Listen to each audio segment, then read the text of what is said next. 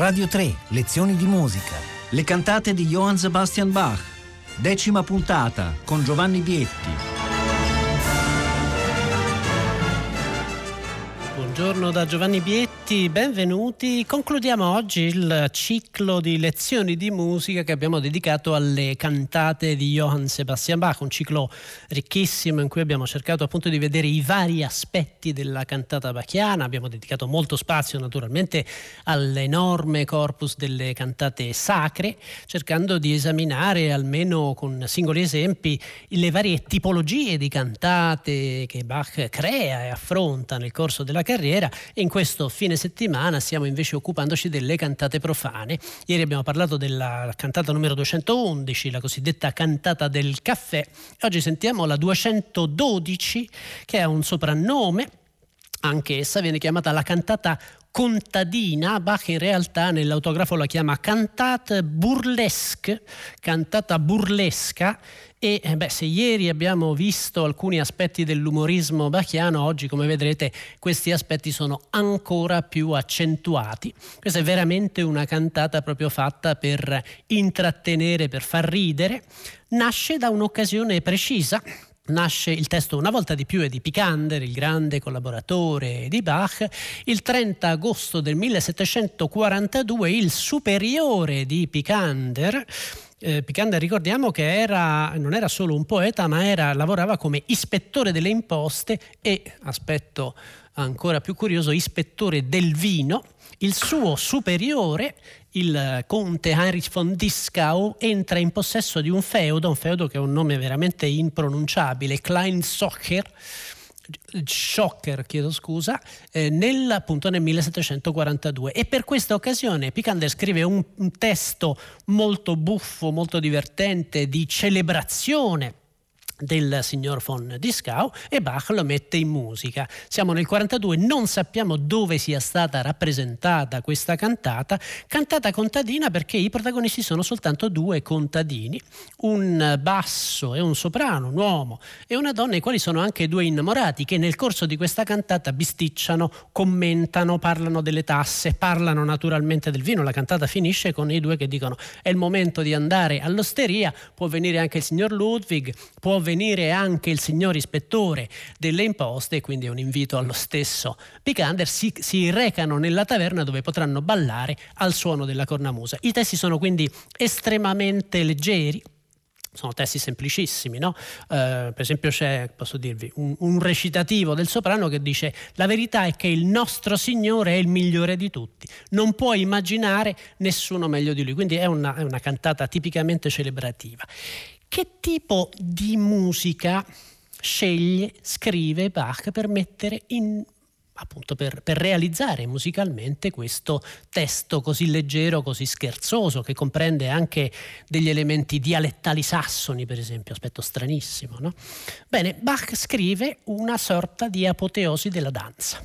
I numeri di questa cantata sono tutti molto brevi, quasi tutti brevissimi, delle arie che sono come dei piccoli frammenti di melodie popolari o di danze e soprattutto è come se fosse un catalogo, un repertorio delle, dei ritmi e delle danze dell'epoca. Abbastanza impressionante, cioè in questa raccolta noi troviamo, eh, troviamo minuetti, troviamo mazurche, troviamo burré, troviamo polacche, polonese, tro- cioè troviamo il, il, repertorio praticamente delle danze dell'epoca e Bach si preoccupa di farci capire fin da subito qual è il carattere della cantata, perché scrive un brano introduttivo orchestrale che è un unicum in tutta la sua carriera, credo. È un brano scritto a potpourri. Ci sono 4-5 materiali che si alternano e si succedono uno dopo l'altro e sono tutti materiali di danza. Il primo,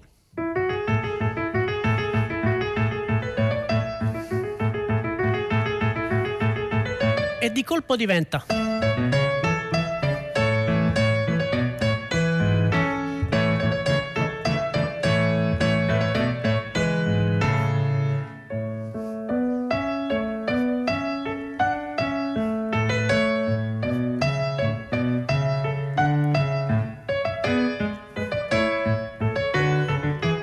Sentite già tre materiali in pochi secondi. A questo ne segue uno ulteriore.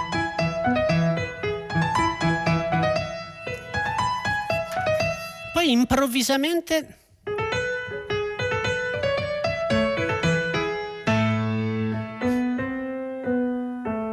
un adagio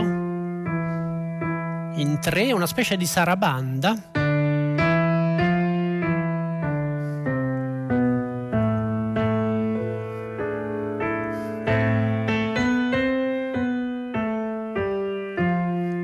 Questo sfocia in un allegro.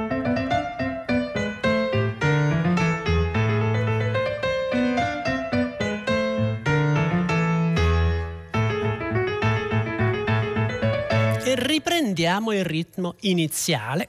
Quindi praticamente si succedono sette diversi episodi, soltanto il primo e l'ultimo sono identici a se stessi, ognuno ha un carattere diverso e come sentirete, perché adesso possiamo sentire per intero questo brano che dura poco più di un minuto e mezzo, come sentirete il passaggio dall'uno all'altro è senza soluzione di continuità, quindi la sensazione voluta da Bach è proprio la sensazione del potpourri, tutto messo insieme, sentite l'effetto.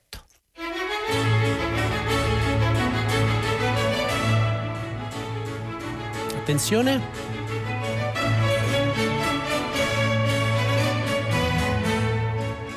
Attenzione. Andante.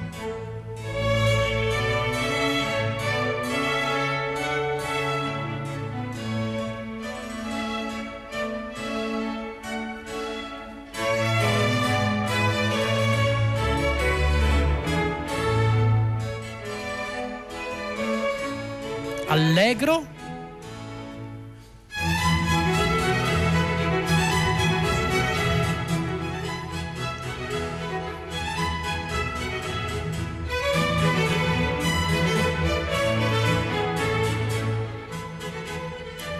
Attenzione. Minore adagio.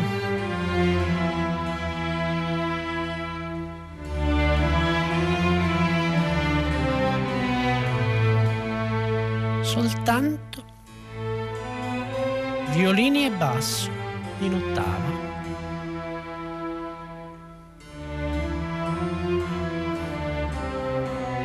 Piccolo accenno lamentoso,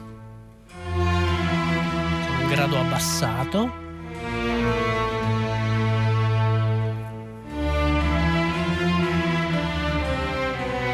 Qualcosa di spagnolo, no?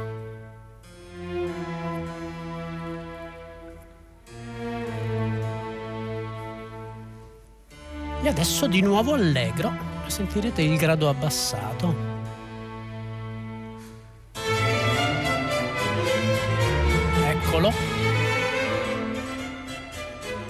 Attenzione. E questo è il materiale iniziale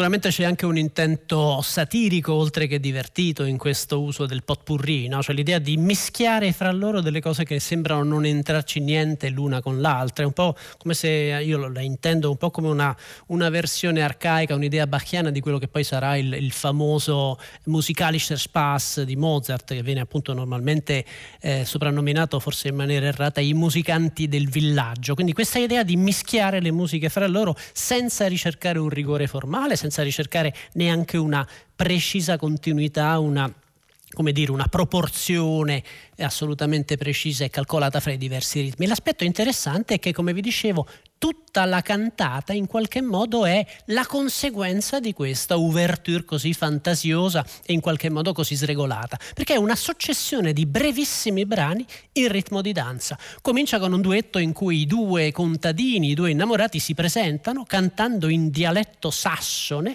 e cantano praticamente abbiamo un nuovo governatore e il commento è ci dà della birra che, eh, che, che ci riempie di, di gioia, questa è la semplice verità musicisti preparatevi. E lui naturalmente, quindi l'uomo comincia a chiedere alla donna dei baci, ma sentiamo questa che è una, praticamente una burrée veloce, sentite quanto sono brevi i numeri di questa cantata contadina, questo è il duetto, il numero uno.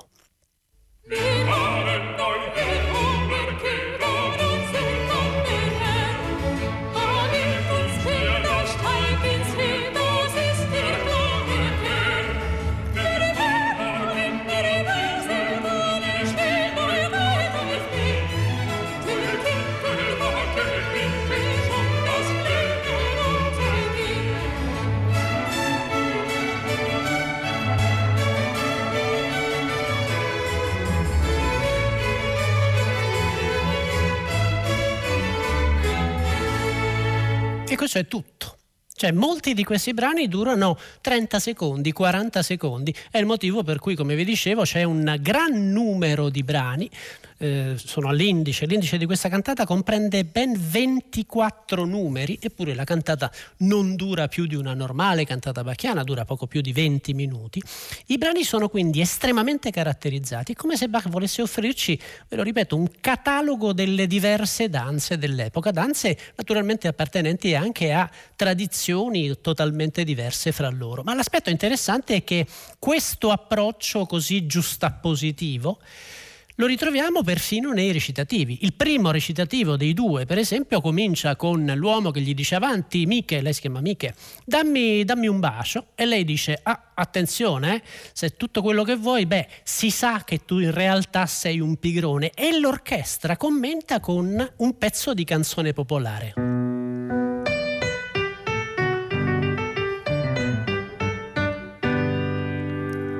Continuano commentando, cominciano a parlare del nuovo signore, appunto del, di Discau, e eh, lui finisce dicendo eh, è una persona seria ma non, eh, non disprezza anche il divertimento o quanto è bello divertirsi.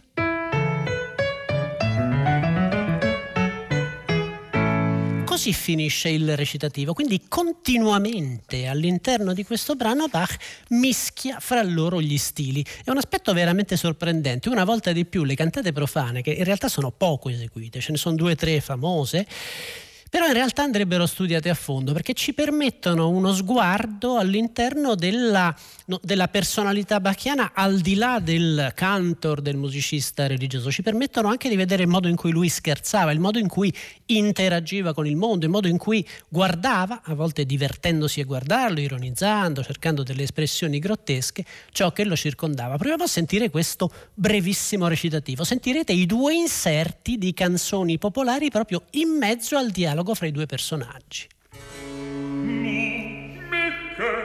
Dammi un bacio. Ah, tu pigrone.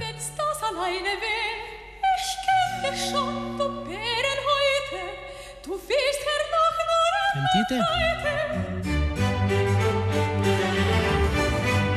Fine.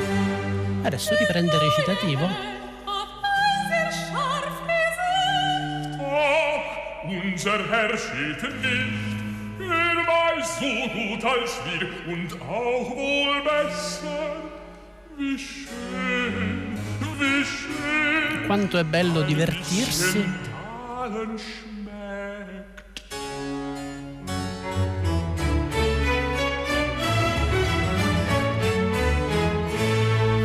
Non so se altri compositori hanno mai scritto nel Settecento dei recitativi di questo tipo. Sentite come il tessuto viene interrotto con delle citazioni, naturalmente sono delle citazioni di canzoni popolari che gli ascoltatori probabilmente riconoscevano perfettamente.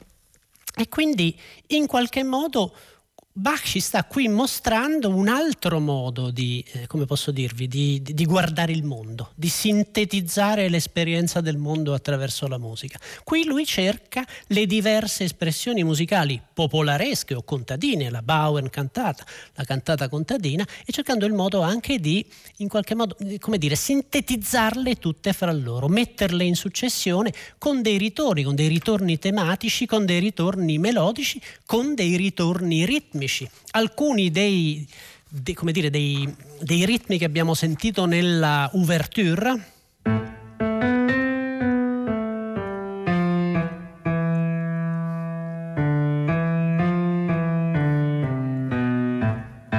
Questo.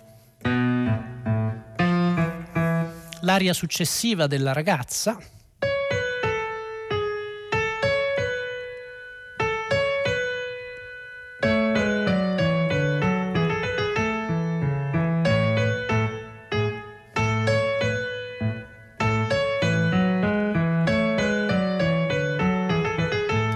Stesso identico ritmo che abbiamo già sentito nell'ouverture, in questo caso in modo maggiore. Gli studiosi si sono divertiti naturalmente a ricercare esattamente quali sono le suggestioni proposte da Bach, in questo caso per alcuni studiosi abbiamo a che fare con una polonese, una polacca, il, il ritmo in tre con l'accento sul, sul tempo iniziale, tan, ta, ta, tan, tan, tan, tan, questo è il ritmo di polacca. Si potrebbe ugualmente considerare questo brano come una mazurka con un accento invece sul secondo quarto, sul secondo tempo, una mazurka in qualche modo antelittera, ma naturalmente non la mazurka ottocentesca, ma sentite il risultato complessivo.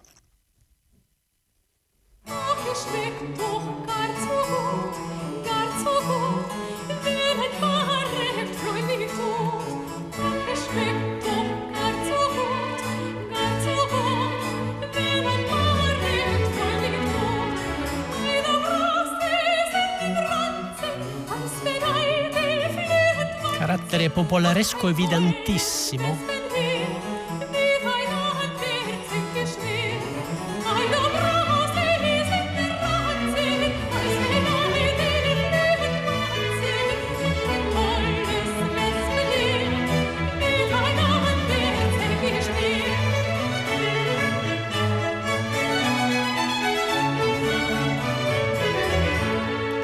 sentito queste piccole progressioni?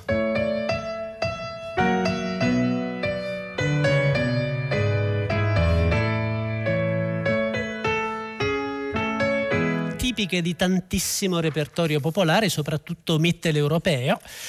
Ma nel, in un'area successiva, sempre del soprano, Bach ci sorprende perché cita ulteriormente una danza illustre, una danza che ha addirittura un'origine cinquecentesca di cui abbiamo parlato in qualche lezione di musica precedente, è l'unico esempio in tutta l'opera di Bach di citazione del tema della follia, la follia di Spagna e eh, l'effetto è assolutamente inconfondibile.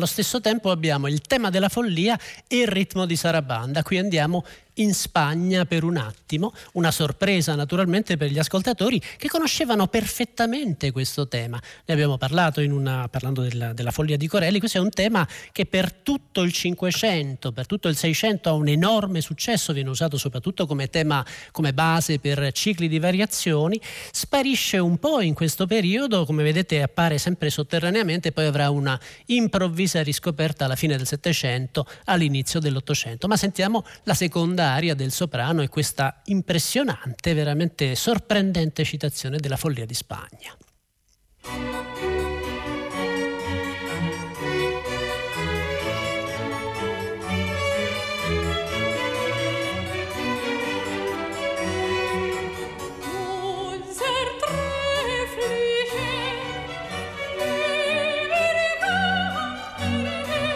Una volta di più dice il nostro Illustre Signore è un uomo gradevolissimo. Testi semplicissimi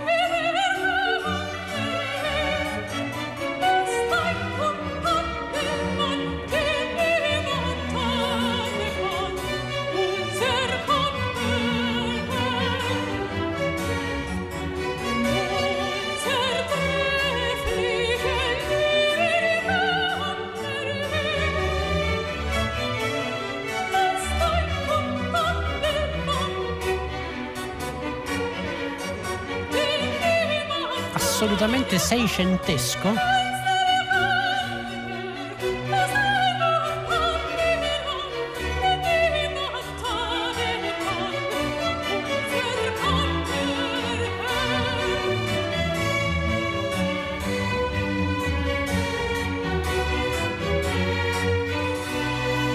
questo appunto è il contributo di Bach a una grande, illustre tradizione, la tradizione dei brani scritti sulla foglia di Spagna. Eh, sono brani che, appunto, di cui esistono versioni di Frescobaldi, di Corelli, esistono eh, di Giovignani, esistono delle, delle versioni assolutamente illustri. Avete sentito anche questo istante in cui...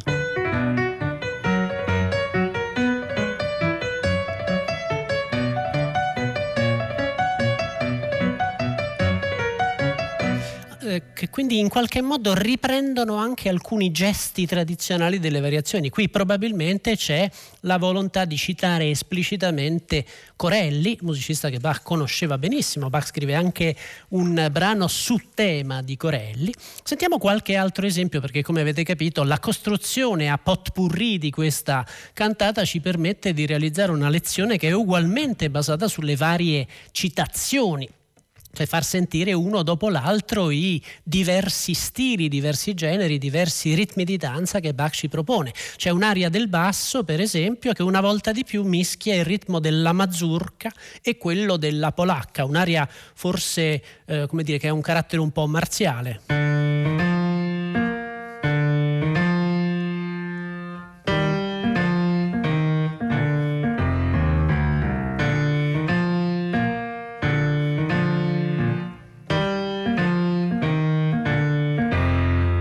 Questo caso si parla di denaro, si parla del, del denaro appunto riscosso con le tasse, l'aspetto forse un po' comico, un po' grottesco, ma sentite una volta di più la differenza che c'è fra i diversi brani di questa cantata, una differenza veramente stupefacente, è come se Bach volesse veramente realizzare un caleidoscopio di possibilità, una costellazione delle diverse danze, dei diversi ritmi che il suo tempo musicale ha a disposizione.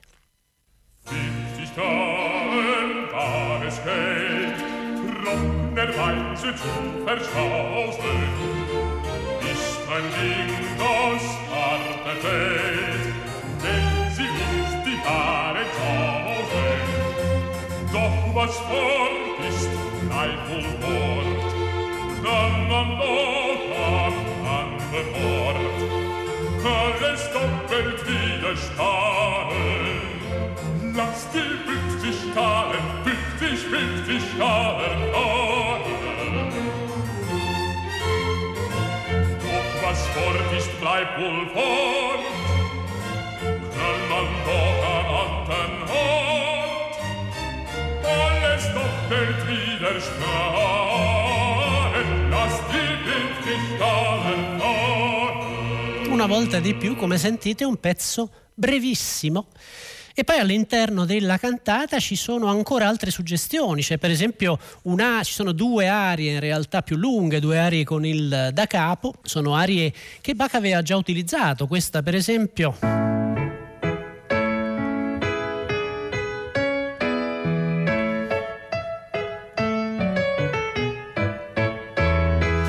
minuetto tratto da una precedente cantata e un'altra aria del basso eh, Bach la riprende dalla cantata La contesa di Febo e Pan, che è la contesa fra i due stili musicali, lo stile arcaico e lo stile moderno. Una volta di più questa pratica, qui abbiamo accennato nel corso di queste puntate di lezioni di musica, la pratica della parodia, l'idea bachiana di recuperare dei brani scritti in altri contesti, di riadattare, di cambiare testo, ma in qualche modo di riciclarli nel senso più nobile è presente in tutta la sua produzione.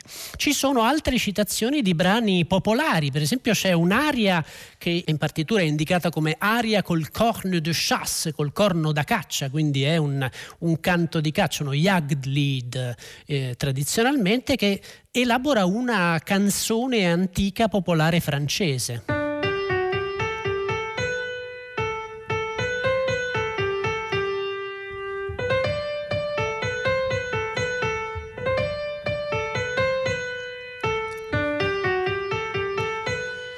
Sentite l'effetto e sentirete che il recitativo del soprano, che attacca immediatamente alla fine di quest'aria, riprende riprende il tema della canzone con un effetto di continuità e di sorpresa una volta di più assolutamente delizioso.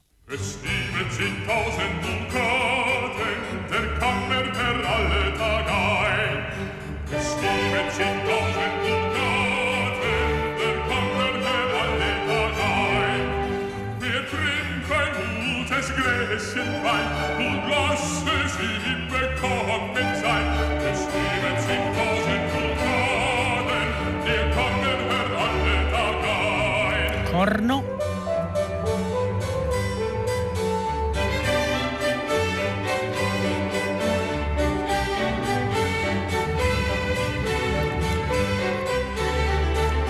Il recitativo.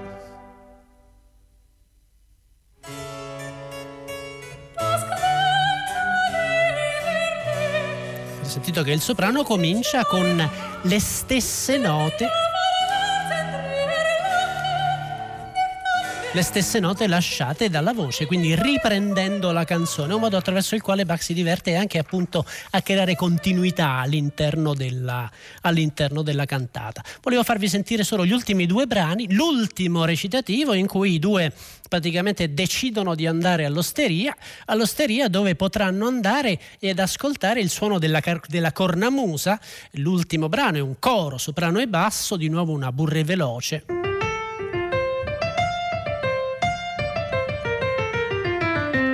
Del tu del tu del tu del tu del sac, tu del sac e la cornamusa.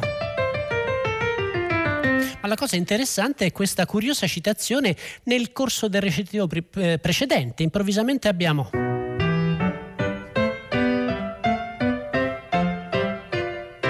Una volta di più una piccola citazione di canzone popolare. C'è chi sostiene che si tratti della canzone che Bach usa nelle variazioni Goldberg.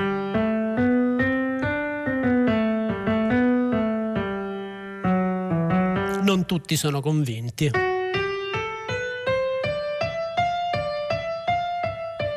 Non è esattamente identica, ma sentiamo l'effetto. Ascoltiamo i due brani in successione, credo che abbiamo il tempo per sentirli interamente, ne approfitto quindi per salutarvi, per ringraziarvi, io mi sono divertito tantissimo, è veramente stata una gioia preparare questo ciclo di cantate, spero che a voi faccia piacere ascoltarlo esattamente come lo è stato per me prepararlo e proporvelo. Buona giornata da Giovanni Bietti.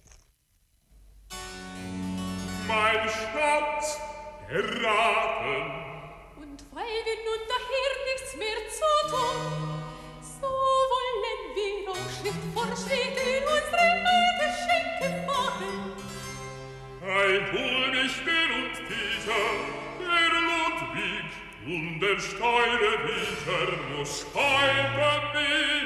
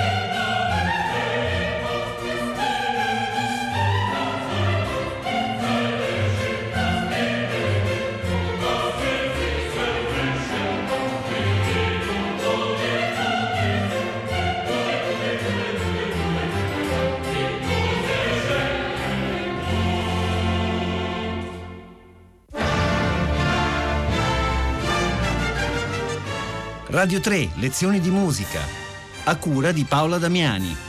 Potete ascoltare tutte le lezioni di musica dal sito di Radio 3 e scaricarle con l'app Rai Play Radio.